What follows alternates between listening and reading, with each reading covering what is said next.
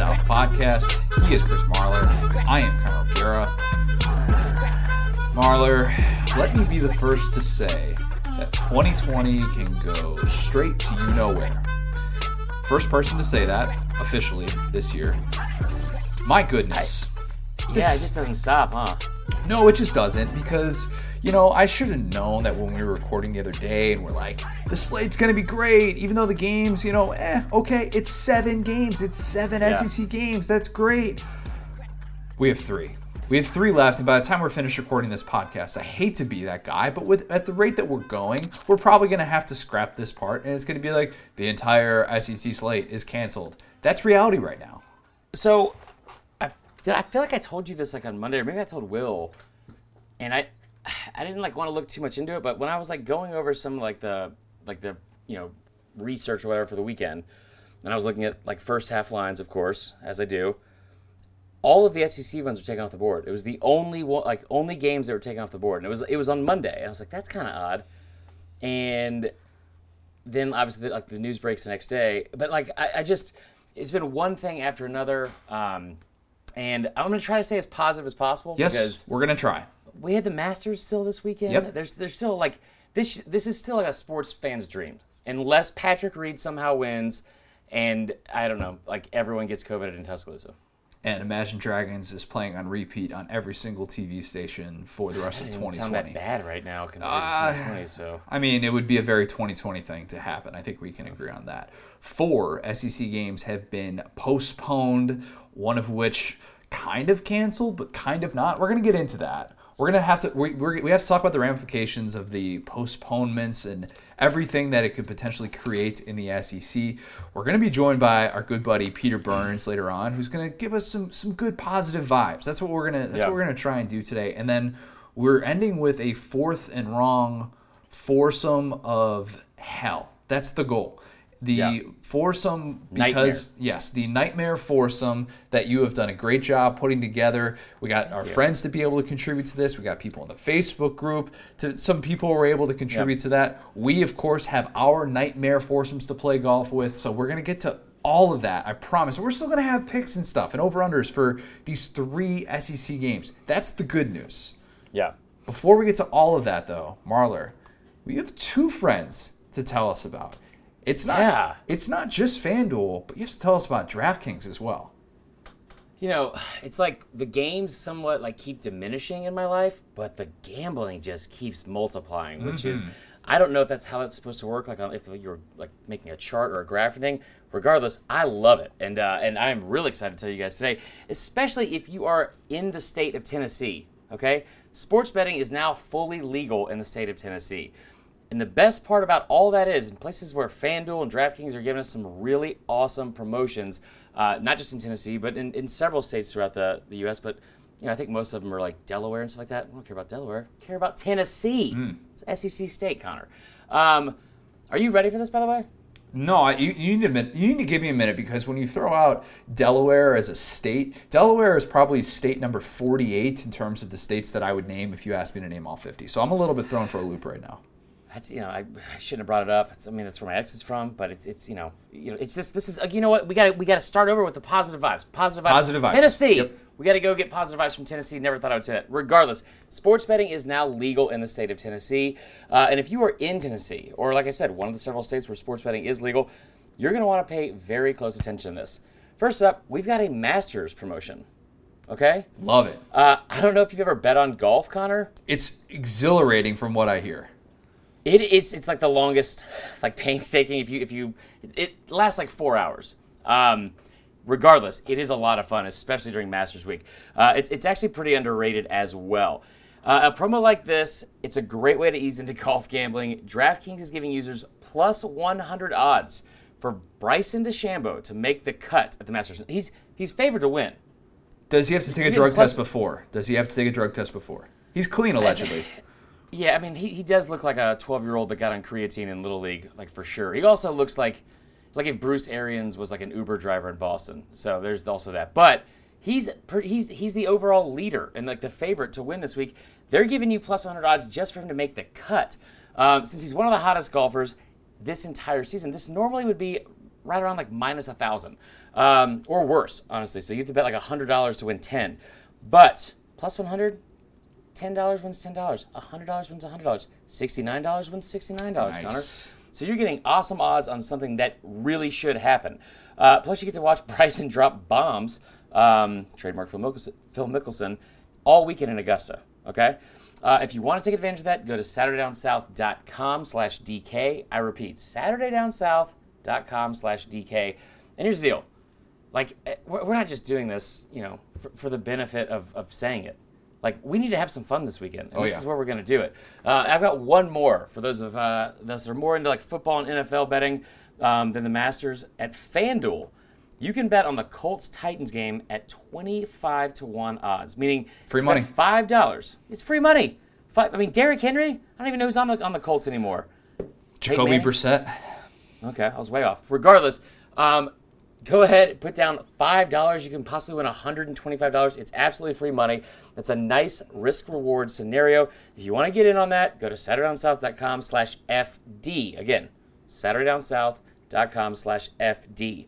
Um, also, if you want to do both promotions I just outlined, you can get the Masters promo and or the NFL promo. Activate them. Just go to SaturdayDownSouth.com slash DK or SaturdayDownSouth.com slash FD. I tell you what, Connor, here's, here's the thing. I'm not trying to be mean. It's, it's, it's been a tough year. There's not been a lot of winning going on in Tennessee. But just because the Vols are losing doesn't mean you have to lose too. True. Go ahead and turn it around. Win yourself some money this weekend. Love it. We are going to try and bring the positivity today, but we do have to talk about the fact that the majority of the SEC slate was postponed. Auburn, Mississippi State, A&M, Tennessee, Georgia, Mizzou, Bama, LSU, all postponed. Kinda, sorta, not really that surprised that a lot of these are coming off of bye weeks, Halloween. Tom Hart, our good buddy, brought up a great point as well. CDC guidelines recommend that 90 days, you go 90 days between tests if you're positive. Players who tested positive in early August who recovered would now be getting tested, which, you know, we can point fingers all we want. The reality is the same. The reality is we're not going to see these Oh. games this weekend. I mean, that's that, that's I'm going to point some fingers. why. Because so here's here's the deal, and we talked about this at the beginning of the year. I, like I'm not mad that LSU got COVID necessarily because the games got canceled. What is frustrating, and and I'm, I'm like, Alabama doesn't need to go play LSU this weekend. There, there's there's literally no positive benefit for them to go play LSU, especially if they have like you know like half their team missing, right?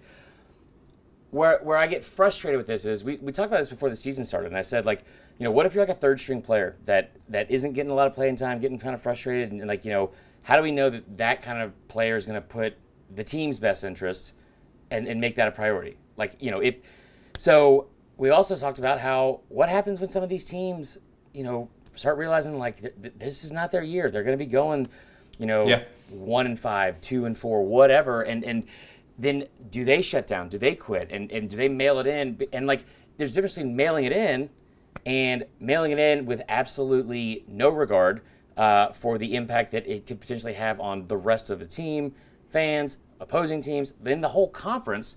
Um, if something like this happened, where I get frustrated is like, I'm not even mad that LSU went out like for Halloween parties like the the same night after they got just skull dragged by Auburn. Sure, it wasn't just LSU.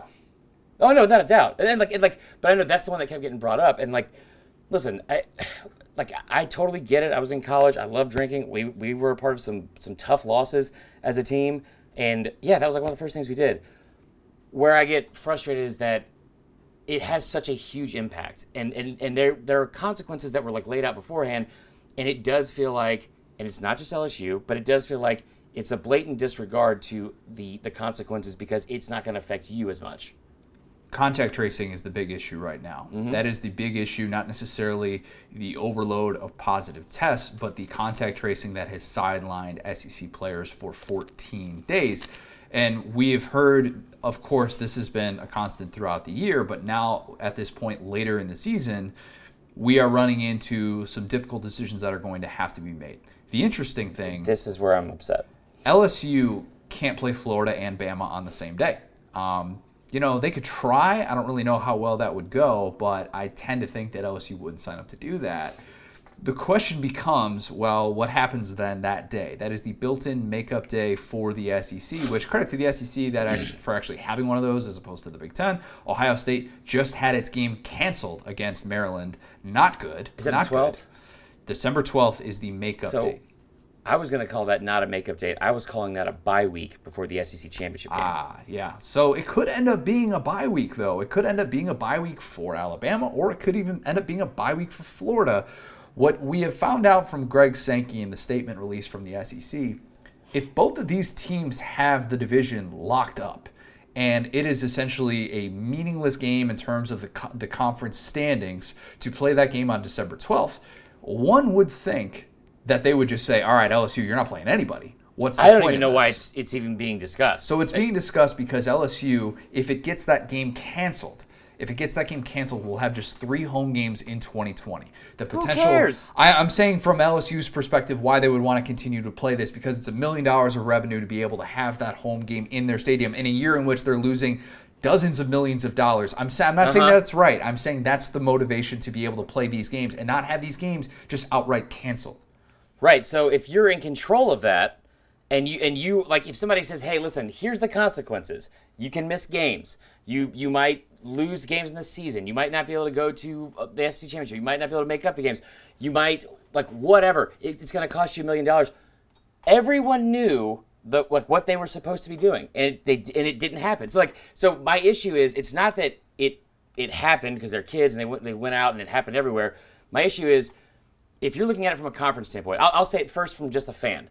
I would be pissed if we have to have a makeup date for Bama LSU in a game that is meaningless. It is going to, like, absolutely has zero reward and all the risk for Bama to go to Baton Rouge and for uh, play a team that's already proven like they aren't taking the, the like the COVID thing seriously and risk getting not just like missing the bye week before the biggest game of the year, but also potentially having your own players infected. I don't think they're going to make Bama play the game if Bama has the division clinched. I don't think they're going to make Florida play the game if Florida has its division clinched. That was the feeling that we got from this statement that came out from the SEC. Nothing is set in stone. There's not really a precedent for this. There's really not. No, so not. you've seen some of the things that have come out now about even Greg Sankey having the power to technically name a conference champion if everything fell apart and we saw games Yeah. left and right canceled. The the rule is the rules is supposed to be that if you are one you have to be within one game less of what the conference average of games played is. So if the average number of math. games yeah, if the average number of games played by an SEC team uh, by SEC teams this year is 9.25, it would get rounded down to 9 and then to qualify for the SEC championship you would have had to have played 8 games. Now here's the caveat. You can be Bama and be let's say Bama's 7 and 0. Let's say Bama is 7 and 0, but they had one of their games canceled as a result of LSU having these COVID issues, right? That would hmm. actually count towards their total games and not necessarily on their record. So it would help a team like Bama. So that's what so that's that's the good news is that there is Yeah. at least some sort of wiggle room that has been able to be decided on by the SEC so that it's not just like, hey, Bama's going to get screwed over here because or Florida's Well- going to get screwed over here because another team is testing positive for COVID week after week. Right. So, and, and that's and like I'm glad you said you brought up the Florida point too, because because the biggest issue I have with all this is not just you know my favorite team has to play this game. I I I, I was like in the very like like like the large minority of this yesterday, but I, I don't I don't want Alabama and LSU to play this year. Like it just there's just there's nothing to gain from it for either team. You know what I mean? Like just just cancel it, move forward, and, and we'll figure out how to go from there. Break touchdown records maybe? I don't know, that could be fun. Who cares? I care. it I wanna see that. I wanna see like points. And, and people people talk about like like the revenge part of it. They want to do like it's Heisman stuff or or whatever. The point is to win a national championship. So I don't care about this meaningless game when you have so much more you could we could lose. Regardless, from the the thing that makes me the most upset about this is the position that like some people brought up the idea of pushing back the SEC championship game. I think Sankey mentioned it like wasn't saying at all that it was like a plan or anything like that, but it was brought up. Yeah. And that is what like angered me the most because like you've you've done a really good job of of being like the like the leader of this, you know, and, and kind of at the forefront and setting the schedule and, and what we're going to do, and and really in a great position where you have three teams that are in contention for the playoff. And as I already said, if you if you lose out on the bye week before the SEC championship game, that's not great. If you end up having to play all these games in a row, and then the SEC championship game, or if it's moved back and now you don't have enough time to prepare for the the conference or the, the college football playoff. Ten That- days in between that to keep Right. keep that in mind, which is the shortest if, amount so of time. So if you don't, seen. right? So now you you possibly don't have like as much of a, uh, a like time off or a bye before the like the actual biggest games of the year, right? or twelve days. But- yeah, go ahead. if you've moved it back and then they've moved that back, that now gives the Big Ten and possibly the Pac 12, but mainly the Big Ten, like way more power in saying, like, well, you know what? Like they miss games. Like, you know, we we can we can still finish up at the same time. Like we're we're we're like or having it an extra week as well. And it just it really bothers me that like in a year where I feel like we really had the upper hand in, in a lot of ways, as, like as a conference. I don't like having like the door opened in that even the slightest bit for like the Big Ten to somehow it, like benefit or or the ACC benefit from the SEC pushing things back. I'll say this. There is a move that the SEC can make that's not necessarily related to the conference championship Secede. directly. that is following in the footsteps of the Big Ten. Now, I know following in the footsteps of the Big Ten in 2020 seems like a horrendous idea. I'll be the first to admit that. But what the Big Ten already had set in its schedule was that the weekend of the conference championship, it would have all of these other teams play each other, the crossover. So, like, if you were the third best team in the Big Ten West, you would face the third Yeah. best team in the Big Ten East.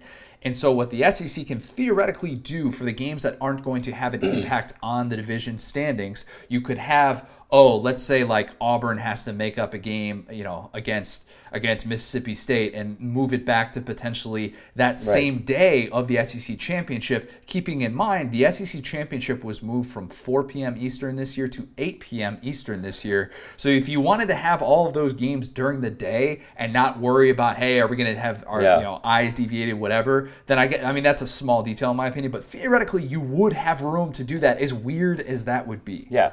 I and, and and that none of that matters to me because I just you know like I, I can say right now I'm not going to be having a split screen with Teams trying teams trying to get to and- bowl yeah. games and stuff like that, home well, there's, revenue, but there's no that. there's no like uh what do you call it like you know threshold for a bowl game. exactly um that's the word I was not. Improving, yes that's improving bowl bowl standing though is, is Sure. what these teams are going to Yeah. want to do.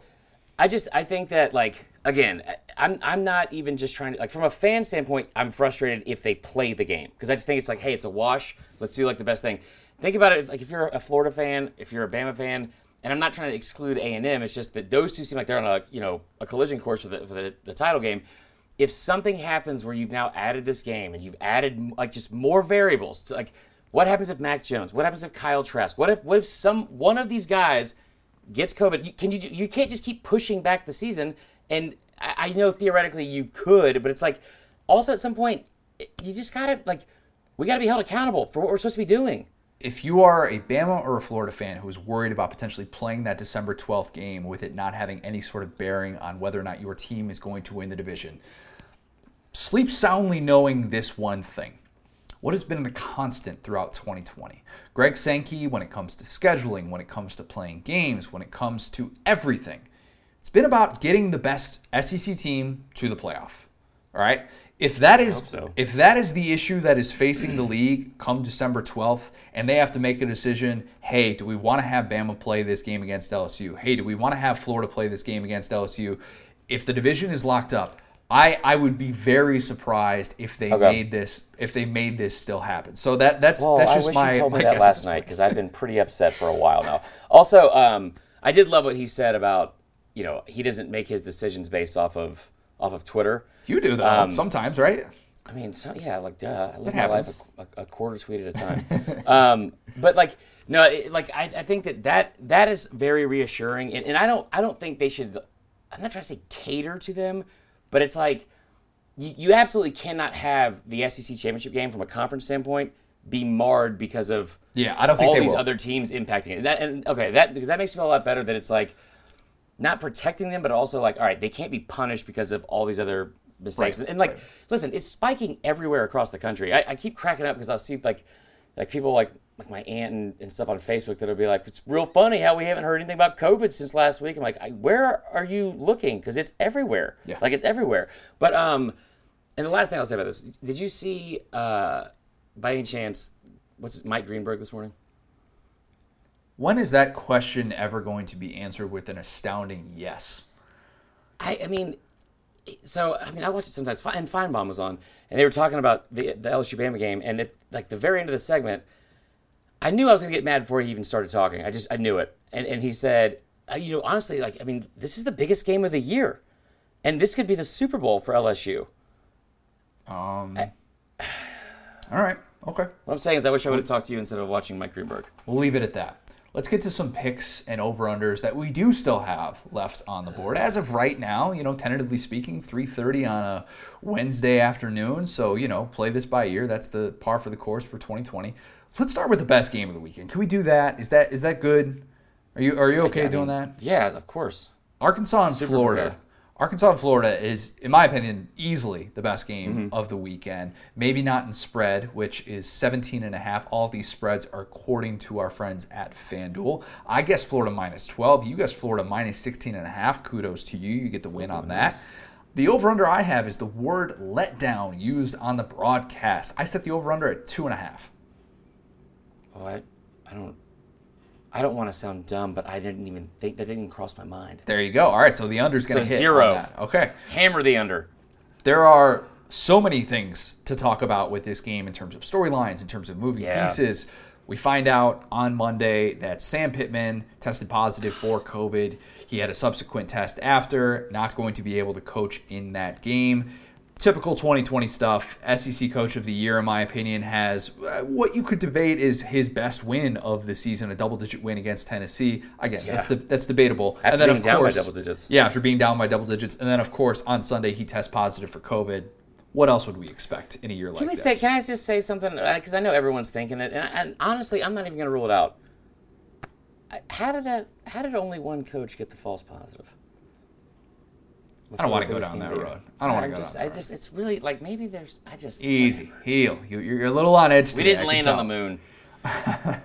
There's also a tropical storm warning in Gainesville. The good news. We are expected to have some beautiful weather in Gainesville. I've been following that storyline as a Central Floridian, as a Central Floridian who's moving his entire life on Friday. So, yes, I've been keeping tabs on the rain. Hopefully, the worst of that is going to be over by the weekend. Moving in the rain. Oh, I don't think we're gonna have to- storm one time. Ugh. Ugh. Why? It was like 20. It was like 2013. So it's like to be fair, I didn't have a lot of things. Gotcha. gotcha. yeah. So many storylines. So, so many Mm-hmm. storylines. Barry Odom is the interim coach for this game in replace in replacement of Sam Pittman. Keep in mind, it was Barry Odom who dialed up that game plan to dominate Florida Yeah. 2018 just after the cocktail party. Ironically enough, that was when Felipe Franks got benched for Kyle Trask. How the turntables, yeah, full circle. See what we did there? The Felipe Franks reunion. In my opinion, he is the SEC comeback player of the year. I think if you're going to name names, you'd put Matt Corral on that list. You'd put Larry Rountree on that list. There's maybe a case to be made for Kellen Mond, though. At the same time, I don't know if he's necessarily in that camp just because it wasn't like he was horrible last year and he didn't have like some big injury. So you, I I got a most improved award my junior year of high school, and I actually led the county in hitting, and it was one of the most insulting things I've ever had. So if, if he gets that, uh, God, thoughts and prayers, brother. I just got into uh, Lauren and I just got into a fight about whether or not most improved is a positive or negative thing, and she's definitely w- agreeing with you and says it's a negative. Connor, I thing. led the county in hitting. Sick brag. Like most improved. That like ugh, I also got an attitude and hustle award, which I can tell you right now I did not have a good attitude about. Felipe, thirteen to one TD to INT ratio since that Georgia game. Here's something crazy to think about. So, yeah, after the Georgia game, in his last 13 games since Mizzou in 2018, 25 to 6 TD to INT, 66% passing, 2,988 passing yards, 9.2 yards per attempt, 382 rushing yards, 5 rushing TDs, 3,370 total scrimmage yards, 30 total touchdowns, and his teams went 10 and 3. And you could debate the Auburn game, but then I go back to okay, well, he also got credit for the win against Kentucky, you know, when Kyle Trask came in last year. So that kind of evens itself out. You are in your bag today. Just I mean, you got everything. I got everything. covered. I got everything. Felipe in this reunion, how is he received? It was kind of cool to see some of the comments that came out. Dan Mullen talking about how much you mm-hmm. know they, they text. Felipe is still still texts with Dan's Dan's wife as well. Kyle Trask. and I, I wanted to just slip that in there without any sort of laugh. I just wanted to slip that in there. I wonder you know? what those texts are. Kyle Trask also texts with Felipe all the time. Cool to see that. I hope that he gets a warm welcome reception in Gainesville because, in my opinion, this is kind of when the transfer portal works. And this is kind of both sides got Yeah. something that really benefited them. And credit Yeah. to Arkansas for, you know, who was obviously after D'Eriq King, who of course ended up at Miami. But Arkansas ended up with a guy who's been really, really steady. And Right. hey, by the way, he started every game for them. That was going to be the victory for Arkansas this year. So I'm, I'm looking Yeah. forward to seeing what Felipe can do in his return to Florida. You know, I think um, it, it's one of those things. It's, it's so interesting because you're right. It, it's it's been like mutually beneficial for, for both sides. It's been great. Um, and you know, every week I feel like we we say like, who are we not talking enough about? And usually I kind of you know veer towards like uh, Isaiah Spiller or Matt Corral or somebody like that. Like Felipe Franks, eh, we have not. We've just done a giant disservice to him. We haven't talked about him nearly enough. And I tell you what, like what's most impressive about this because I saw those numbers the other day and like like I was like, oh my gosh, like his actual body of work for his like for like the narrative that's that's made about him and what we what even on this podcast have Yep. said about him. It's always like, oh, you know, like Felipe is gonna Felipe or blah blah blah. Like he has been great this season, and what what impresses me most is you bring up like the the last thirteen games, right?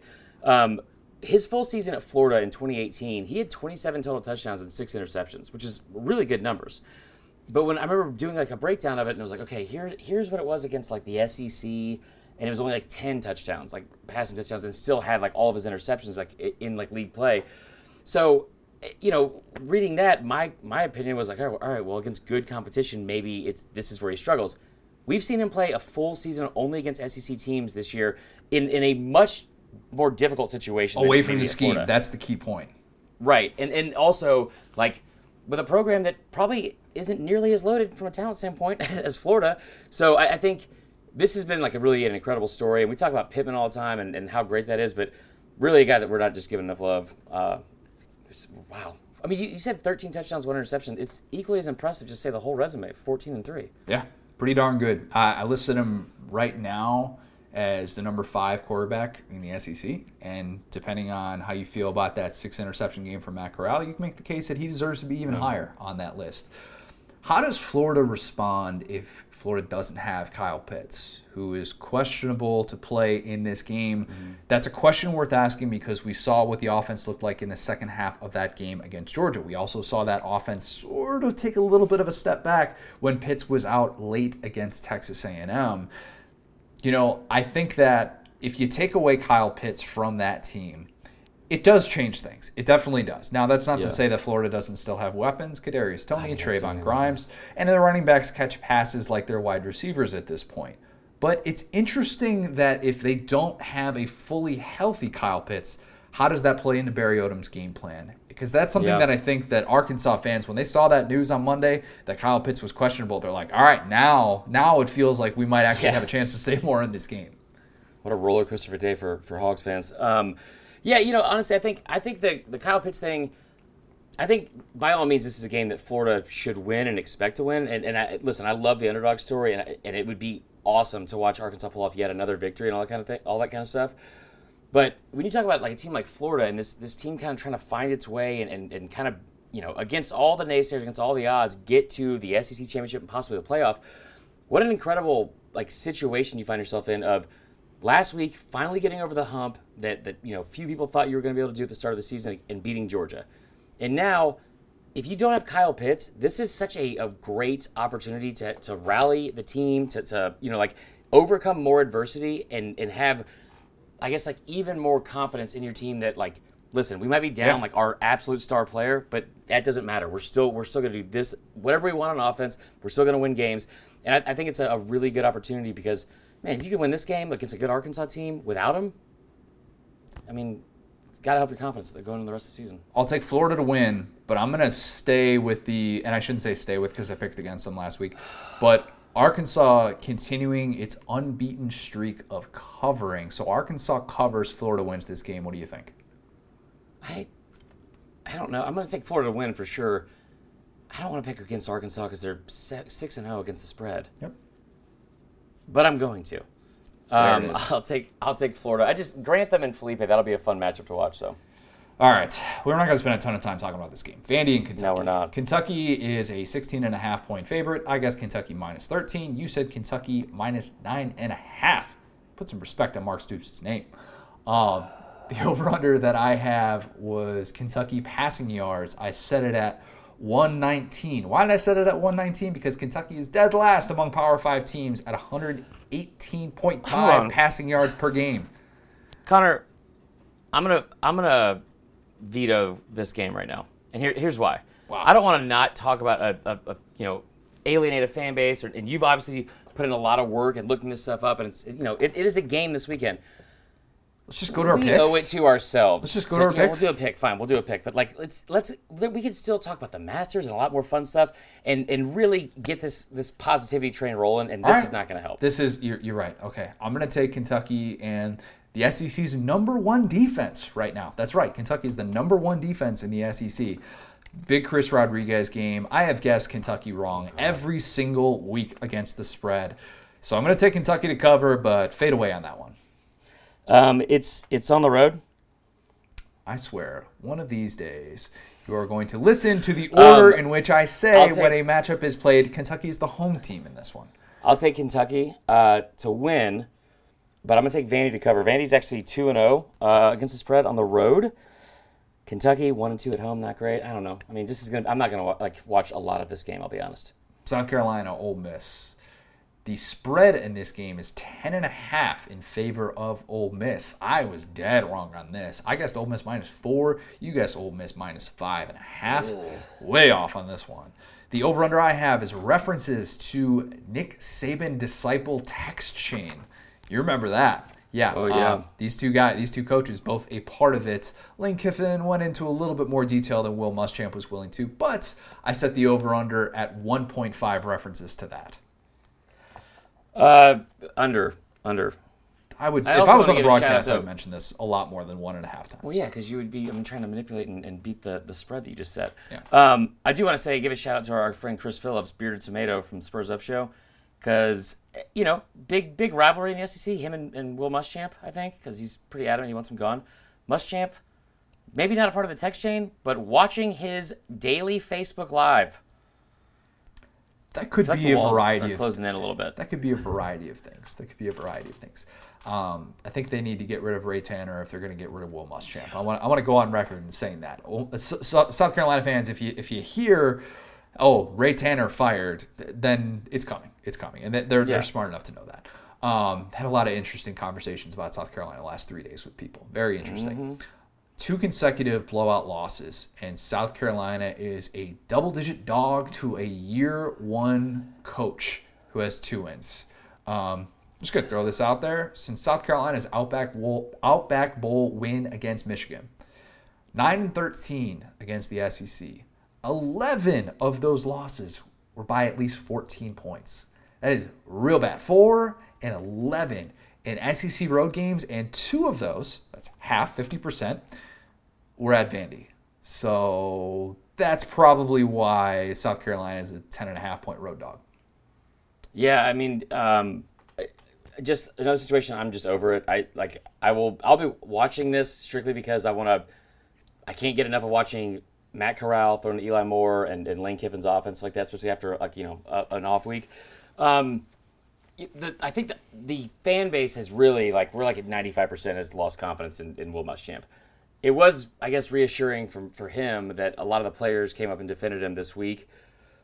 I just I, That the never matters. Kirby Smart. That never no, it matters. doesn't. But I, but I'm saying like at least you don't have like the feel publicly that they're they're quitting. Um, I I just I feel like just like the Kirby Smart thing with the quarterback situation. I get that we're not at practice every day. We're not seeing it, but again, you have to make a change at some point because like the results are the same every week. And Yeah. and you know if I watched him get just absolutely it's just their brains beat in last night or last week at home, and then he attempts that stupid field goal. I have no faith I that he's hated going to try to win goal. this game. I hated that field goal It's so like much. the fourth time we've said that this year. Oh gosh, I hate it when Will Muschamp kicks a meaningless field goal. It makes my blood hate boil. field goals in general, dude. Positive vibes though. Yeah. Elijah Moore against Jaycee Horn. Great matchup. Yeah. Great, great matchup. I feel like Jaycee Horn every single week has had these brutal, brutal matchups in terms of number one receivers that he's had to cover. Elijah Moore, number one among Power Five receivers in yards. He is number one in FBS in catches. Five of six games with double-digit catches. Remember last uh, in the beginning of the season when we're doing our predictions? I say, Oh, it's- yeah. Say it's it, not. Connor. It's not going to quite. uh, So here's my uh, prediction to lead the SEC in receiving yards. I said it's not going to be exactly Amari Cooper 2014 when Lane Kiffin t- took over the offense, but man, the Kiffin boost. I I paced this out. So Amari Cooper, 14 games, 124 catches, 1,020 1,727 yards, yeah. 16 touchdowns.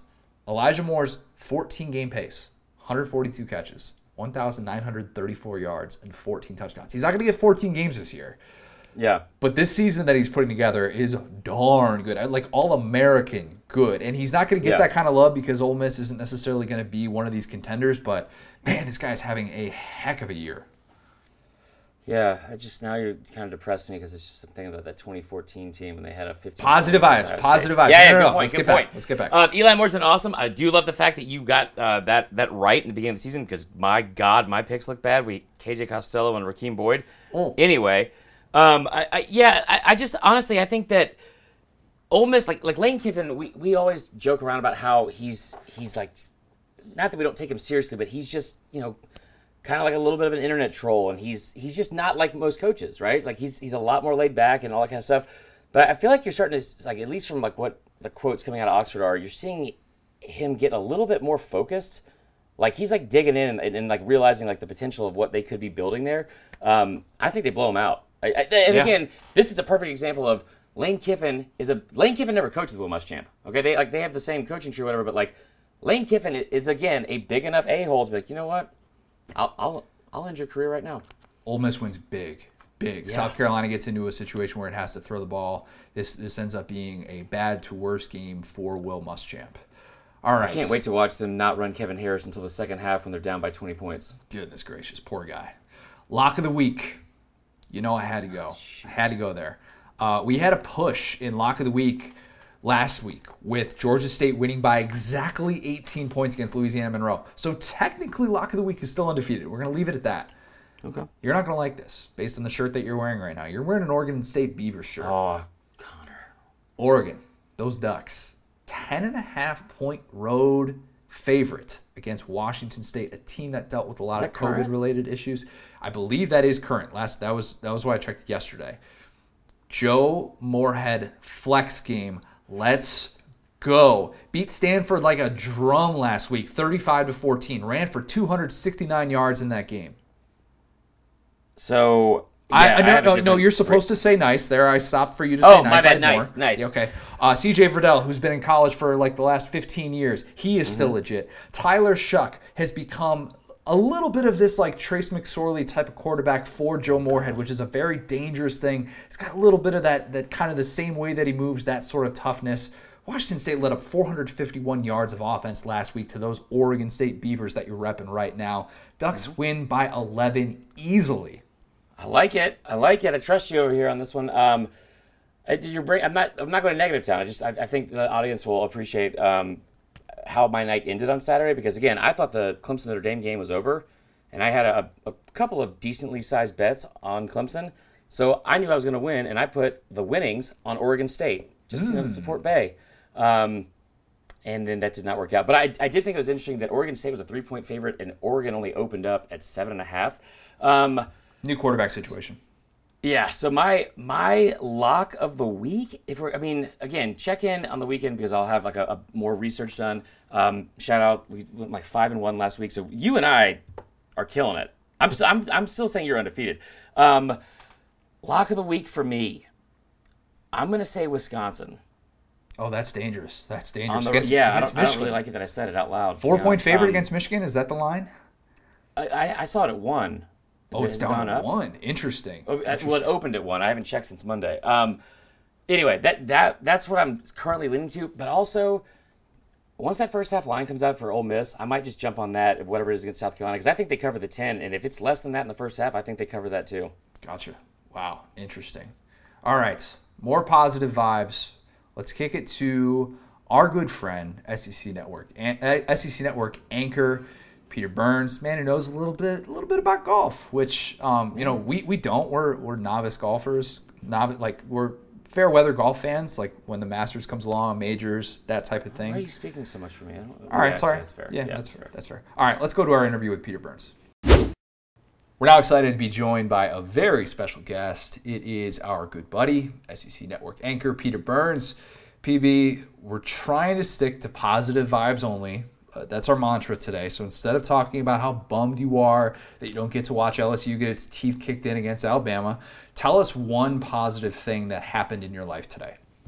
Um, the fact that you guys lied and said you were excited to speak to me right off the bat. That was that was the positive thing in my life today. Like that was a good thing. You're like, you know, because like hosting shows, you're always like, and we're so happy to be joined by one of our favorite guests. You know, you always build it up. And I realized I say that to every single one of my guests that come on my show. Yes. And now I realize how hollow it is because I know you guys aren't excited to talk to me. I mean, I know I'm no I'm no television What? Tom Hart or Chris Doering or anybody else. I, I get it. You guys are hard up on a podcast guest this weekend. It's it's it's fine. It's fine. I'm I'm okay with Uh, it. first off, we've planned this for weeks because I thought this was going to be revenge season for me. Yeah. Uh, so we definitely, I mean, it, our intentions were bad, but we still wanted to talk to you. Right. Yeah. The only reason why you wanted to have me on is because you wanted to talk about. So, Peter, um, how wrong are you going to be when it's going to be 63 to maybe two uh, LSU Alabama after this week? And of course, now the somewhat um, well bad news, but then maybe good news for LSU fans and LSU recruiting is that we will not see LSU Bama this weekend, which which sucks because ultimately, no matter what happens, what the final score was going to be, guys, you got to admit Masters going into LSU mm-hmm. Alabama was going to be flipping awesome, unbelievable. Now we don't get it. No, we don't. Yeah, no, we don't. That's true. Did you have a, a realistic number in mind for how many points you thought Bama was going to score? Or better yet, did you and your wife Lauren, a diehard Alabama fan, have a spread mm-hmm. in mind for your annual bet? Um, it's funny because we were talking about it. Let's go. Let's go first and foremost. The most important thing, which was going to be the bet that I have with my diehard Alabama wife, and she said, "Well, what are we going to do straight up?" And I'm like, "No, like, you know, there's no. I, we're not doing that." I'm like, "I need points." And when I saw the line open up at 28, I'm thinking, actually, I think the bet is I'm going to take Alabama laying the 28. Maybe she'll take LSU plus plus four touchdowns. Um, so no, we didn't get it. I mean. I, you know, I thought one of the coolest clips this weekend was Justin Thomas was asked over at, a, at the Masters, and he was said, "Hey, you know, are you worried that if you're in contention and on Saturday night, you know, you're you worried about the LSU Alabama coming on, the game coming on late?" He goes, "No, I think we're going to beat them by 70 anyway." And I was like, "Ah, you know, I kind of got upset at that comment. I was like, I don't know if he was wrong. I mean, I, as much as I love my Tigers, I'm like." This could be a game if if Nick Saban was more kind of Dan Mullen esque, or you know, like old school Spurrier, where he's just like, or Kiffin esque. Yeah, like I think. I I mean, legitimately, I think Bama could have scored 80 because the difference Yeah. is at least Ole Miss. Ole Miss could get the ball and they could score back as well, and that kind of just you know took some time off the clock. I don't think LSU might have had any success scoring, especially now that Myles Brennan was going to play and throwing freaking TJ Finley out if he was going to even play. I mean, at some point I read that Zach Rosenberg, the 30 year old punter, was going to possibly play quarterback for LSU, which would have been hilarious to see. Yeah, like that that would have been amazing. I mean, what do you guys think? Could they have put up if they wanted to, just to rub it in? They could have scored 85, 87 points, maybe. I said 70, and I was not kidding around. I said it as early as like three weeks ago, and I was just just because of like you know I, I think if there's ever a moment where just how much it, it's a huge win for LSU fans last year, but just the, some of the stuff that happened and like kind of like the the rubbing it in, and I think if he ever wanted to prove a point, he he would do it, and um, in, in this game, and and also you know you brought up the point about LSU not scoring. They haven't scored in Death Valley in like I don't know since like 2012. I think the Obama administration. so it's like you know, here's it. I mean, I, I do want to say this was not my idea how to start this segment, but I but I do love this content. uh, it's it's it's all good. Like I said, I still uh, if you would have told me last year, you're like, listen, you get the Heisman Trophy winner, you get the you you right. win the national championship, you get to hear neck being played in the fourth quarter while you're whooping Clemson in New Orleans. I'd have been like, Beautiful. I don't care what 2020 brings the rest of the year, I'll take it. Little did I know it'd be a dumpster fire within, within a dumpster fire for the whole freaking world. yeah, that's fair. Um, so you know, I tell you what, um, let's let's take the mood back to positive town, and, and we don't have to have all pro Bama stuff. Um, what what is what is who who should we hate more this weekend? Okay, I, I, don't know why I said positive and said hate in the same sentence, but who should we be pulling the hardest against? Coronavirus, the Big Ten, or Patrick Reed? Um, honestly, I mean, all three of them are acceptable choices. Alex, uh, what are yeah. what are all of them? Um, as a respect to uh, the the goat Alex Trebek. Uh, I mean, honestly, here's the deal. It's it, it it's it's COVID. I mean, it's it just stinks because you know first of all i was sold the bill of goods that once the election was over the whole coronavirus would go away. And obviously that that that has not uh, come through yet. So maybe they haven't uh, covid hasn't gotten the um, the email yet or the notification that uh, early november has gone by. But i mean it, it just stinks guys. I mean you know, I mean, we, we saw it now. Maryland, Ohio State is going to be canceled um, as well, and it's not just you know. Uh, I saw a lot of people kind of thumbing their nose at the SEC, going, "Oh, well, here you you know you reap what you sow." I'm like, this is college football. This is America. This is the world that's still having to deal with this thing right now. And I and I'm kind of uh, you know, and Marler, I got something. I got something a bone to pick with you as if we took this oh, no. detour from Positive Town. I, I saw a tweet that you had saying uh, ripping. I, it good. felt like it was like this, like like Connor was he ripping LSU players for perhaps going to a Halloween party? Is that the tweet? Is no. that is that a fair representation that, that of what you said intention. or no? It, okay. it, so it was more okay. so the fact that, and, and this is not going to shock anyone that I didn't communicate that clearly. Um, but like, I, I, what I was more trying to say is those decisions that were made, and, and everyone knows like the, what they're supposed to be doing for protocols, and they also understand the consequences if they don't. It, it was frustrating to me if that move and, and that decision impacted other teams, other contenders, like or the entire conference having to reschedule stuff because just of that, like or just because of that. Like I I totally get kids going like you know in college going to like Halloween parties, all that kind of stuff. Live your life. It's been a miserable year, man. I'm tired of being at home too. No, I just if that would have cost me a national championship because we somehow had to reschedule and then got COVID, I'd be pissed. Yeah, I mean, and it's a it's a crazy thing because you know Maryland, of course, you could say it about them because Ohio State and not mm-hmm. not as many games, and they're trying to get it, and they're going to miss a game now, and how that plays into Justin Fields, and and again, it, it could happen to a team, you know, Oregon, who I think is the only Pac-12 contender that has an opportunity. What if all of a sudden they can't play Cal because of Cal restrictions and, and so on and so forth? I mean, you know, I've looked at this year now and tried to recalculate it, uh, and and I was this way back in June, right? Like in June and July, if you would have said, Peter, we're going to have we're going to have seven games, we're going to have a little bit of a season, but some things are going to cancel, some things are not. Will you take it? Remember, like right. back in early August, we'd have been like, hell yeah, give it to me. Like I'll take that. That's better than nothing. And now I feel like we got it kind of greedy and to be like, well, we need more games. I'm like, man, as long as we can get in as many as possible in this weird year, it, it feels it, in the whole year, even covering it, guys, has felt like like really competitive spring football. Like we're watching yeah. extreme, like we're watching spring football being played, and I think what's happening now is across the country, you're getting you're getting players, you're getting coaches uh, have this fatigue of hey man, we've been we've been practicing since June. We've basically been holed up in a wall, and all of a sudden, if one player can't play, then he's contract right. traced with 20 other people. Man, do I really want to do this? And my team is two and four. Like I, I think yeah. we're getting to that point where there's just this fatigue, not just with coronavirus, but just the fatigue of the season and the situation and the whole year 2020 and I think that's why we're starting to see a spike across the country of these games. That it ain't going to get any better. Like it's not a snap of the fingers; it just goes away until you know maybe first part of next year. Yeah.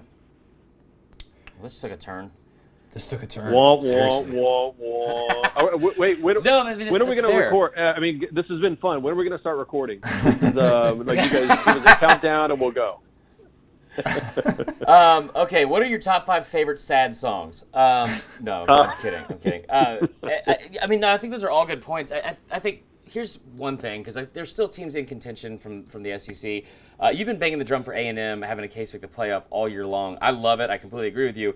Um, I have also said that I feel like the ACC has a better chance of getting two teams in than the SEC. What do you think happens like realistically come December with that? All right, so let's say we're we're still next to this flavor town. We're on the positive town train, right? Like we're just headed down that road, and everything goes off, and we play these games. And I do think you're right. I think that's spot on, and we've talked about that. That that Notre Dame defeating Clemson was the worst thing that could have happened to the SEC trying to get mm-hmm. two teams in because listen, I mean Notre Dame they were missing at least four good you know starters, including Trevor Lawrence, which again Uiagalelei was fantastic, which I just like to say his That's name good. as many times as possible because I'm nailing it. Um, but what what you would what you would think is that Clemson with Trevor, Clemson healthy with all of their players available would have enough talent to beat Notre Dame. And I go back and look at it and go, all right, so if Notre Dame's only loss is going to be in the ACC championship game to arguably, you know, a top five team, I'd have to give them probably the nod. And, and, and it yeah. stinks because I, it's not fair that I would rip Notre Dame because I've used that same logic to go to bat for SEC teams in the past. And I just, uh, you know, Dory made fun of me a couple days ago because I said I've never missed the college football Final Four. I've always been on the same like the, I've I've selected what the committee was selected, even though there's been some controversy in some years. And I'm like, I feel like that's how the the the the committee would take a look at it. The and the only way to get teams in right now, Alabama running the table, of course, then they would be in. That would give Florida their second loss; they would be out. Now, if Florida did beat Alabama in the SEC championship game, then I think you have that discussion, right? Then I think, all right, how, what's that game look like compared to Clemson Notre Dame game um, in the ACC championship game? And the only way now that Florida has a, or A and M has a chance is if the fact that Notre Dame defeats Clemson for a second time, which I don't see happening um, then I think A and M at nine and one would have a would have a shot. PB, what's more likely? Bo Pelini gets another year in Baton Rouge, or you make a hole in one by the time 2020 is over? Bo, Bo Pelini get, staying another year in Baton Rouge because uh, that money that money is guaranteed. And uh, again, I, I, I was all fired up because I shot 68 yesterday, and I'm like, oh, I can't wait to what? go out and play. And then I and I shot and I shot 78 yesterday. And it was just I was despondent because I thought I had found something special in the swing. But it, no, I'm never going to get a hole in one. That's that's my curse. I get it. I understand it. I'm setting the bar low and screw Greg McElroy for having one before me, but that's a completely different story. Um, Way before I mean, the Pelini, roller coaster yeah, there. The the Pelini thing to me is intriguing because again, I look at it and I go, it's the same way I can't r- rip Kirby Smart and Todd Monken because you know like they needed a, a defensive coordinator. They felt like Bo was the right guy. What they didn't know is that they weren't going to have a whole spring to you know install his defense, and they weren't going to have a normal year to install what he wanted and get the players to buy in. Um, and I think that's the same thing that's happening in Athens right now. I mean, like everybody wants to rip Kirby, and I know that's easy, you know, easy pickings right now. But Kirby realized last year, okay, I can't have James Coley. I got to go find a good uh, a good play caller. So he did that. Got Todd Monken. All right, I, my quarterback room is, is is Jake Fromm's gone. My quarterback room is what it is right now. I got to go get a quarterback. All right, I think Jamie Newman's the guy. So he go grabs Jamie Newman. So he made the two moves, but he didn't know 2020 was going to come up and, and kick us all in the you know what and not have a spring football season. So again, I I, I think that as much as we love to rip people because it's in our our you know our DNA as in being a part of sports media, I have been a lot more positive or at least understanding of bad circumstances because I mean these guys are working their ass off just to play football, much less you know to to to do what they were hired to do on a high high level. I mean, I don't want to disagree with you, but just I, I, I, want to tell you also, like, I mean, you can put you can do anything you put your mind to. You could definitely hate on Kirby Smart and the decision decisions he's made this year. Just saying, it feels like lean into it. It feels good.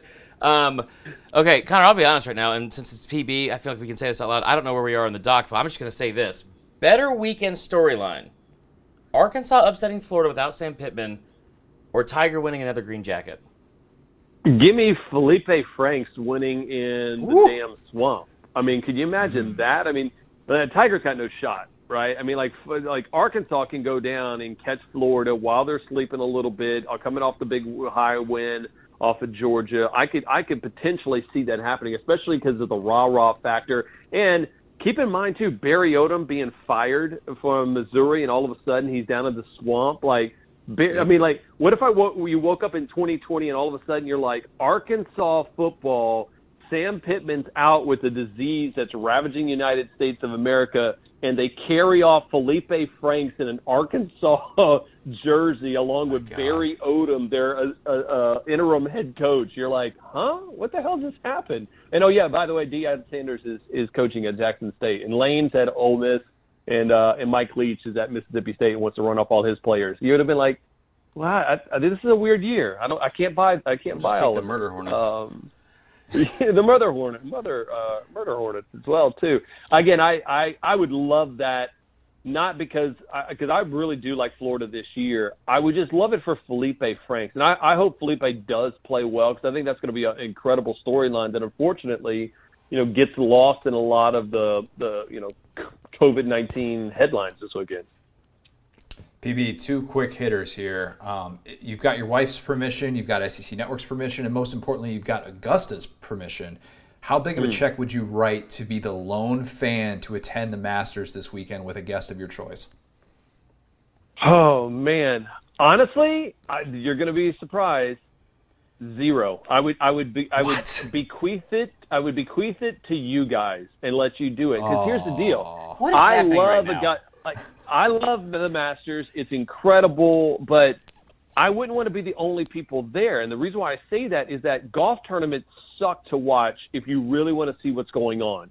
Like I would want to go on true. Wednesday to watch the practice round, but like if you've ever been to the tournament, you can't see what you want to see. Like Sunday at a PGA Tour tournament stinks because you want to watch what's happening if somebody's doing something on 15 or 16 or 17. Yeah, the roars are cool, but unless you can watch it all, uh-uh, no. So I, I want to be on my couch on Sunday, um, you know, like you know, 30 Shiner box in, and just uh, and watching that uh, and watching that game uh, or that tournament uh, finish up. Fair enough. Fair enough. Last one. Give us a bold prediction for the weekend, and I'll let you decide if you want it to be college football related or Masters related. Um, I'm gonna go. What's the What's the guy? Is it Concrack? The uh, the golfer Jason? Is that his name? I can't remember. I'm going. I'm going. Uh, that he finishes top ten, and I want to get crazy. I think that Bryson is going to. I'm. He's gonna have to like just dial it back. Like the game of golf after what he does this weekend. I think the USGA is going to come out and start looking at limited golf balls. Like seriously, I think I think they're going to have to start looking at that because he's going to make one of the the greatest golf courses in the world look like a pitch and putt. And there's going to be some conversations where the Masters is like, "You're not coming back here and playing unless there's limited flight golf balls." I'd like to say I'm I'm joking, but I might be kind of serious there. All right, what's up, guys? Uh, welcome into two minute drill. It's just a rapid fire, uh, you know, random question game. We put two minutes on the clock. We never abide by that. Uh, I am joined by our good buddy Peter Burns from SC Network. How you doing, man? Uh, good. Although how jacked up right now are my headphones in my headphone situation? It's it's not good. I own actually the nice uh, what are they called uh, earpods or AirPods or whatever. Ninety five percent of the time, either I can't find them or they're not charged. So here I am. Right, Looks like you this have is a my life. right now. The way it's just tied up like this, it's nice. Nice. Yeah, it's, it's a good look. It's a good look. I, I feel like Stetson Bennett of uh, head head uh, headphone games right now, just struggling to get this through the season at this That's point. not. I mean, that's not a good omen because we're gonna play this game. We're gonna we're gonna keep track of the points too. Um, so we'll put two minutes on the clock. You've played this before, but it's the first Yep. time doing it like you know on air. I'm sure you're not used to that, so don't get nervous. I am a little nervous. That's okay. Go ahead. Here we go. Uh, your first question: What has been a bigger letdown 2020, this weekend or LSU in general? uh, I'm still punch drunk on 2019, so of that LSU season. So I'm definitely going to go with this weekend because I was looking forward to that. I was looking forward to Georgia Mizzou and seeing what Bazelak can do. Like the fact that we had four games, at least right now, yeah. uh, being canceled, that that stinks, man. More football is better for everybody. So I'm, I'm definitely going to say this weekend in general.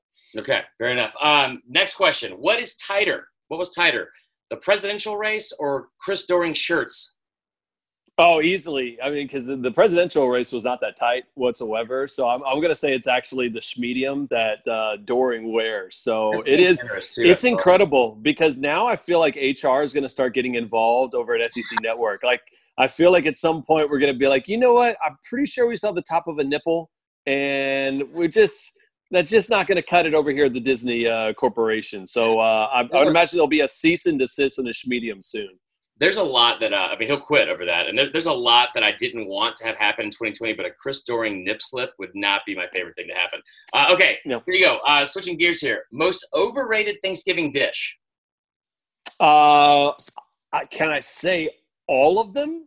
Because I'm not a big fan. I'm like maybe maybe turkey to a certain extent. I mean, any type of. I mean, I, are we gonna? I guess honestly, ah, gosh, yams or kind of any like is that is that an acceptable answer i'm just not a big i'll be honest man i don't even know yeah. what the yam is i just i don't, I don't it's just yeah never understood it um i did see a billboard i'm not making this up in south carolina when i went home a couple weeks ago it said it's yam season baby mm. which you know that's i mean teach their own i guess all right next question um what is your go-to booze for a game day tailgate uh, I'm gonna go Crown Special Reserve. I'm a big Crown Royal guy, so I'll, that's that's the way I'll go. Or Tito's Vodka because I, I spent a lot of time in Texas, so I do love Tito's. So yeah. I go one to two. Although the days of uh, uh, having adult beverages and live tweeting games have definitely gone out of my life now that I had a three year old and a one year old, and I'm definitely afraid of being hungover and having to deal with two children. So uh, my yeah. liver thanks to me for being a parent now, to say the least. Um, that makes one of us on the uh, the drunk tweeting thing, but that's neither here nor there. Um, speaking of family, what happens first? Georgia wins a national championship, or me and my fiance actually get married? Oh, uh, well, she's going to figure out for the fraud that you are soon. So I'm actually going to say that Georgia winning a national championship has a chance of happening. Uh, what, what, are you like? 0 for five at this point? We're 0 I mean, for three. We we like we had a we had a death and COVID twice. It is we're like it's it's just Pam and, and, and Roy. It's, it's, I'm living the nightmare. So, but we're still getting wedding gifts. So it's like really not a reason to go do the. I was gonna say just keep just keep ro- rotating it more and more, and just see how many gift cards you can get. That'd be great. Very good point. Um, okay, more electric intro. Stone Cold Steve Austin, glass breaking, or Jim Nantz whispering over elevator music in Augusta. Hello, friends. Uh, I will say this: that is actually my alarm clock alarm. So okay. it, I bought the CBS uh, Masters theme, and you can buy it for your phone. So anytime that you know, when I do morning radio, I wake up around 5 a.m. or so to start doing some show prep for for each show and that is my early morning uh, alarm. Best three ninety nine I've ever spent, yeah. like ever. Like like it's like you know everybody had the ringtones back in the day. To set that as your alarm just kind of calms it down. Day? Yeah, seriously, I'm telling you. Like also just, would lead me to taking like a four hour nap on the couch because that that's really the tradition, unlike any other on, on Masters weekends. Uh, and Pac-12 football, but that's a different story. Perfect segue. Next question: What name something less relevant than Pac-12 football? Um, gosh, Big Twelve football. I think that's fair to say. that's the only time this year. I mean, um, at least at least they're still involved in the in the college football playoff right now. Big Twelve is not. That's fair. That's fair. All right, we have we have two more questions. Then I'm gonna I got a special round just for you because I know you're a big big rap fan and also from Houston and also some Louisiana ties as well. So, um, your next question: What is your bucket list concert?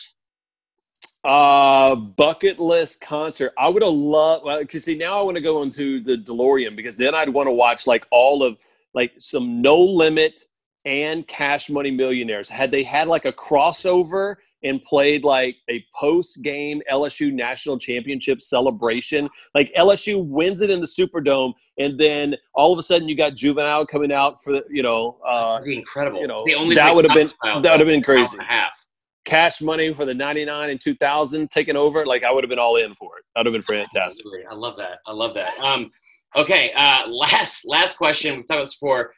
You're it's very cliche to have the dream foursome for golf with Masters Weekend. What is your nightmare foursome? Worst foursome ever? Like mine would be Dan Wolken, my dad, and like anyone that like named Braylon. Um, yeah, I feel like Braylon's a tough. Braylon Edwards, though, I don't know if he would have been uh, I that bad. like, like E I G H, like a like a you know, like oh, my Oh, got it. is. Yeah. Uh, first of all, I'm going to say Tiger. Believe it or not, was my nightmare because I'd be so damn nervous. I don't think that I would actually be able to like dial in and have a great time on it. Um, how about? Um, that's a good question. I'm gonna say, how about Alex Jones, the conspiracy theory guy? Because all he like, I'm trying to have this nice like like, and he would have his megaphone out, like Dave just Bird like just conspiracy theory. Right? Yeah, he would just be yelling. Um, I feel like Finebaum would have been my, my nightmare crew as well too, because I a I don't like playing guys with don't go, who don't golf at all, Yeah. and I feel like Finebaum he would have been like, well, I mean, I've got to play because this is Augusta, so I'm out there, but he shoots like 174, but never really makes eye contact with feel like anybody. a-hole, just like making snide comments the whole time. Yeah, I mean, but I mean, he's probably right because he normally normally is, but he'd still probably make the comments. Uh, I think that would probably be the, the three guys filling out my foursome. What Okay. I don't that'd be an intriguing. I don't think we'd be invited back. We'll put it that I, way. I think honestly, I just I keep thinking of Alex Jones and and like getting like like behind the pace of play with the starter. Like that would just be a nightmare. All right, let's get you out of here on this. I appreciate the time. Um, rap lyric trivia, okay? Specifically, Louisiana and, and Houston edition. I'm gonna give you what I what I would consider very um like no like noticeable and and and common like commonly well known uh, rap lyrics. And honestly, Okay. I know this is why people tuned in because they, there's nothing people love more than seeing two mid 30s white guys talking about rap. So yeah, yeah. here's the first one. I'm gonna give you the lyric. You tell me the the actual uh, rapper. How you like me now? Gold teeth when I smile. Try to take me out the ghetto, but I'm still buck wild. How you like me now? Golly. Um, We'll give you a hint here. yeah, give me a. Hootie hoo. Um, is that Master P? There you go. One for one. Golly. Um, jeez. okay. Here's another one for you. I pull up to I, you know what it was? I knew the lyric, but you were so white in your delivery that it was hard for me to actually comprehend what you were trying to say. So, Dude, you got the answer right. There was no reason to even bring that up. I just, I mean, it's just so unnecessary. Um, all right, next one. Let me try to get some more street cred before I say this. Yeah. Welcome to the club, VIP, gas tank on E, but all drinks on me. Boosie, Boosie, right? Yeah, got it. Okay, yeah, you have Um, you, you're a little bit better. Here's the last one for you. I do live on Sundays church. Step up in that mother blanker fresher than some certs. Ooh, I haven't heard certs in a minute. Um, twice in the song. gosh, It's incredible. Golly, not. I felt like you were going to throw a Texas rapper in here, but I don't feel like is that like Slim Thug or Chamillionaire? I don't know. Like, what do we no, got? that here? was that was Lil Wayne. And honestly, the only Ah. uh, Houston rapper I, I know is um is Paul Wall. And the only only thing he ever said that was noteworthy was "What it do, baby." Um, yeah, I mean grills, and you could you could have gone Bun B or Pimp C at any point. I would have I would have appreciated that of UGK fame. So Yeah, you were in a fantasy football league with those guys. yeah, Bun. Bu- Uh, well, well, Bun. Uh, yeah, Bun was uh he was a good. It was him and Daryl Morey. So what an interesting uh, group in that uh, in fantasy football league that we had a couple of years ago, to say the least. Kyle and guys that I haven't I've ever met uh, only online. So that's a lot cooler story than I did. Let me add these up for you real quick. Wow, I mean, 69 points is a total. Very nice. Nice, Yeah. very nice. Stevie, we appreciate the time, man. Um, have a fantastic weekend now that Bama's not playing LSU, and we will talk to you soon, man. Later, boys. We've got a very special edition of Fourth and Wrong. In honor of the Masters, the Nightmare Golf Foursome. And this is a great idea that you came up with because it's, you know, everybody wants to throw on, oh, what's your dream foursome? And everybody gets into these like trendy golf topics. No, no, no, no. I know we've been positive vibes only today, but I, I think we, we're allowed to be negative with this. Is that fair? I mean, listen, dream dream golf foursome, I get it, but it's very played out. It's very cliche. And on top of that, 2020 has not been a dream. It's been a nightmare. So I want to hear your nightmare golf scenario. All right. Mine. And this is for that, you know, maybe I'm playing or maybe I'm caddying. Maybe I was riding in the cart drinking beers. Whoever, wha- whatever the case. Nightmare foursome. Clay Travis. Dan Wolken. James Spader. Yeah, that's right. Robert California. You suck. He's the worst. And last but not least, and very topical, might I add, Mr. Tony La Russa. Yeah. Love a human being at age 76 who decides that DUIs, you know what? I'm above the law. I'm good. I'm a baseball Hall of Famer. Not only is he the coach of the White Sox, he's a former Cardinals coach. I think if you could diabolically, diabolically create a person that I hate, I think it's Tony La Russa. I honestly, I, it it weirds me out how much you hate him. I get it because it's like the Ugh. rival standpoint, but um, I was talking about this with one of my friends uh, earlier today. Didn't like Aroldis Chapman the year the Cubs win the World Series like get into some trouble as well? I feel. I mean, like DUIs aren't great, but but also what's weird about this, Tony La Russa's had multiple DUIs, and he Yes. got him the same exact way as uh, Gary Pinkel did. Like, do you, I don't- do you remember this? Like, so like Gary Pinkel, the former coach of Falling Mizzou- asleep. Yeah. yeah, well, well, I don't know if he fell asleep, but I just remember I, I didn't realize that they just both got wine drunk. Like, not often do you, you hear like a, a head coach in charge of a bunch of men uh, in, a, in a sports team got wine drunk and didn't drive home. Uh, But so yeah, I mean, like, I mean, driving drunk is not okay. Um, I, I don't why, I don't know why you hate him so much, but anyway, that's pretty, pretty good. obvious. My fourth or my uh, nightmare golf foursome, dad, dad, dad. I'm kidding. I'm kidding. Yikes. I'm kidding. So mine is this. Like, I don't want to do a, a political one because I, I thought like I would hate to play with Biden or Trump because I feel like they're both better at golf than me, and I couldn't handle that if they're you know 75.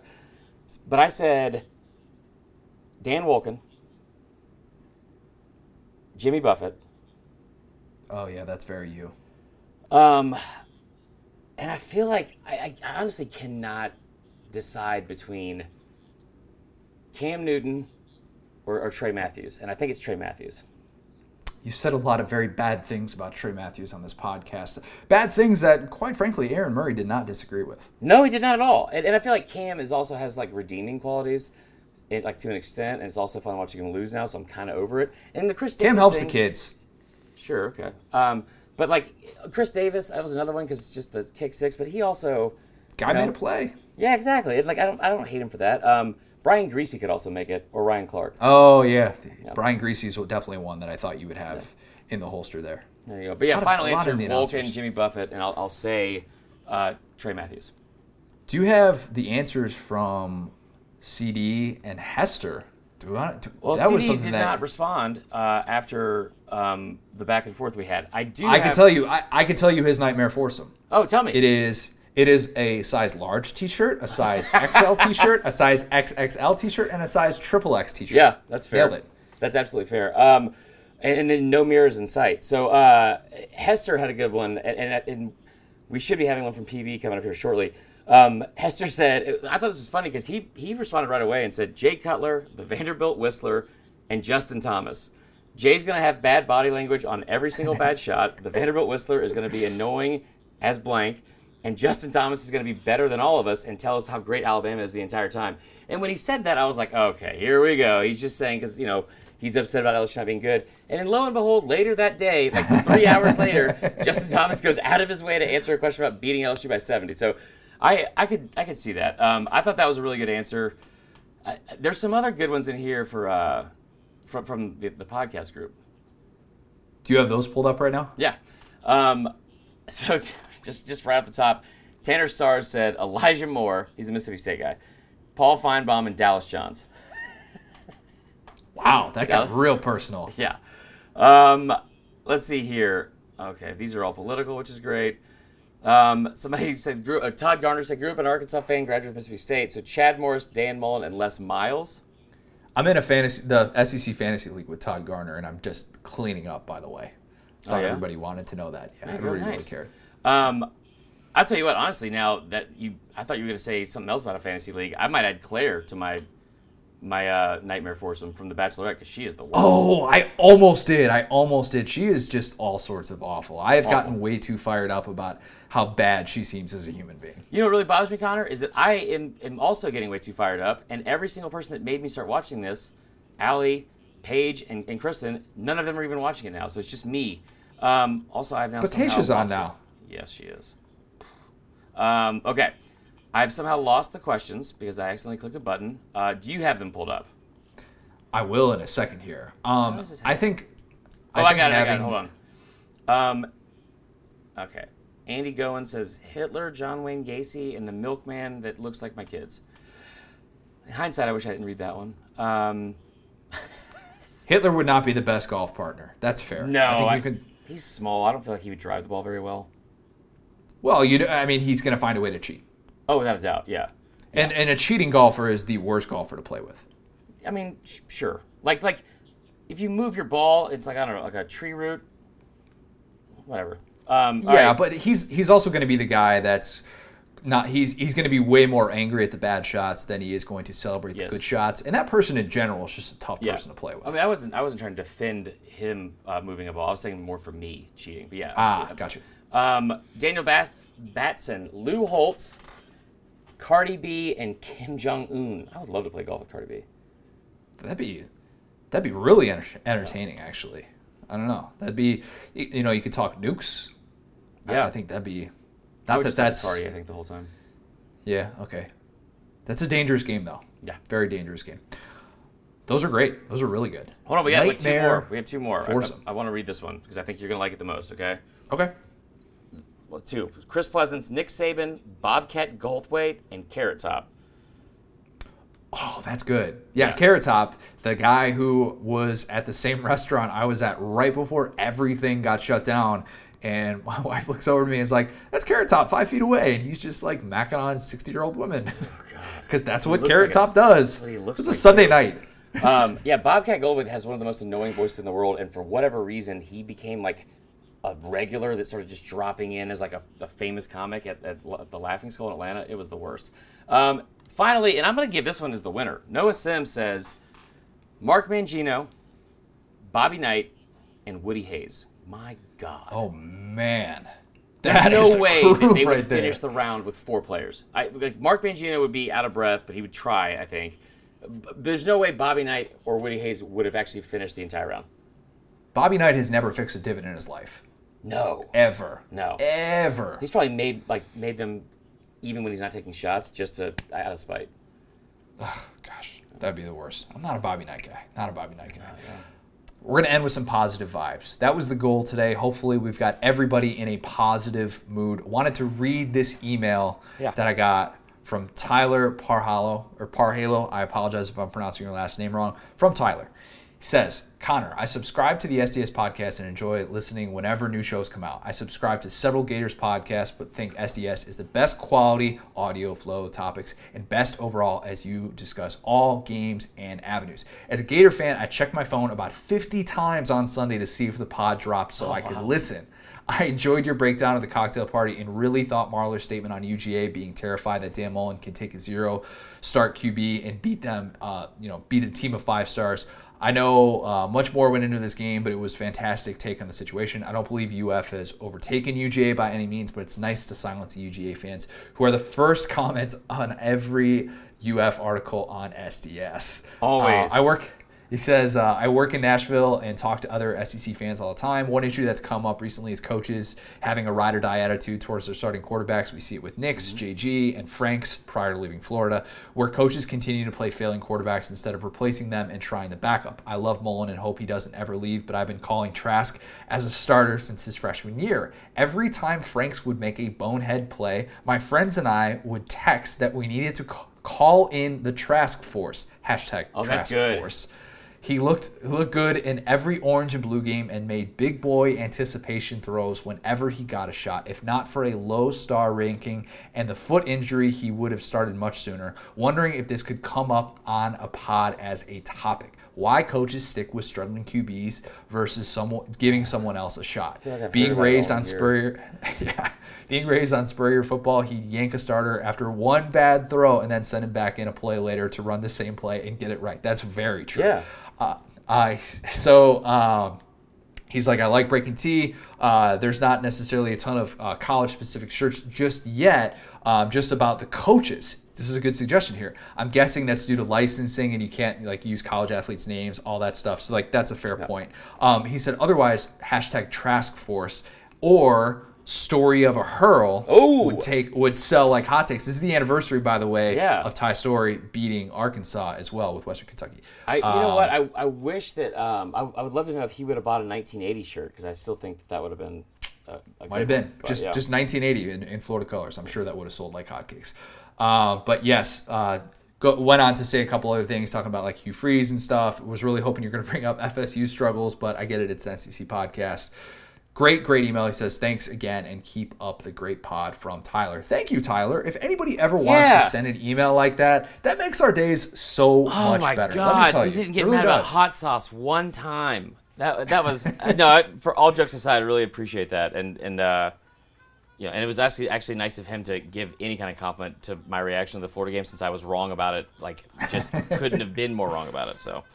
If you ever want to, if, if in this 2020 year you ever want to send me an email like that, uh, I'll be happy to listen Yeah. and respond. I do that all the time. Uh, Or a C. five-star review. O'Gara. Or a five star review. That's even better. Yeah. C. O'Gara at SaturdayDownSouth.com. Also, uh, I mean, you know, petty pettiness in me is a little offended that I wasn't included on that because I could have used I could have used that positivity. Uh, let's close out. Let's go um, into this weekend positively. But I want to say one last thing. Mickey Jeremy's three people: Judas, King Henry VIII, and Brandon Walker. Incredible. He's the winner.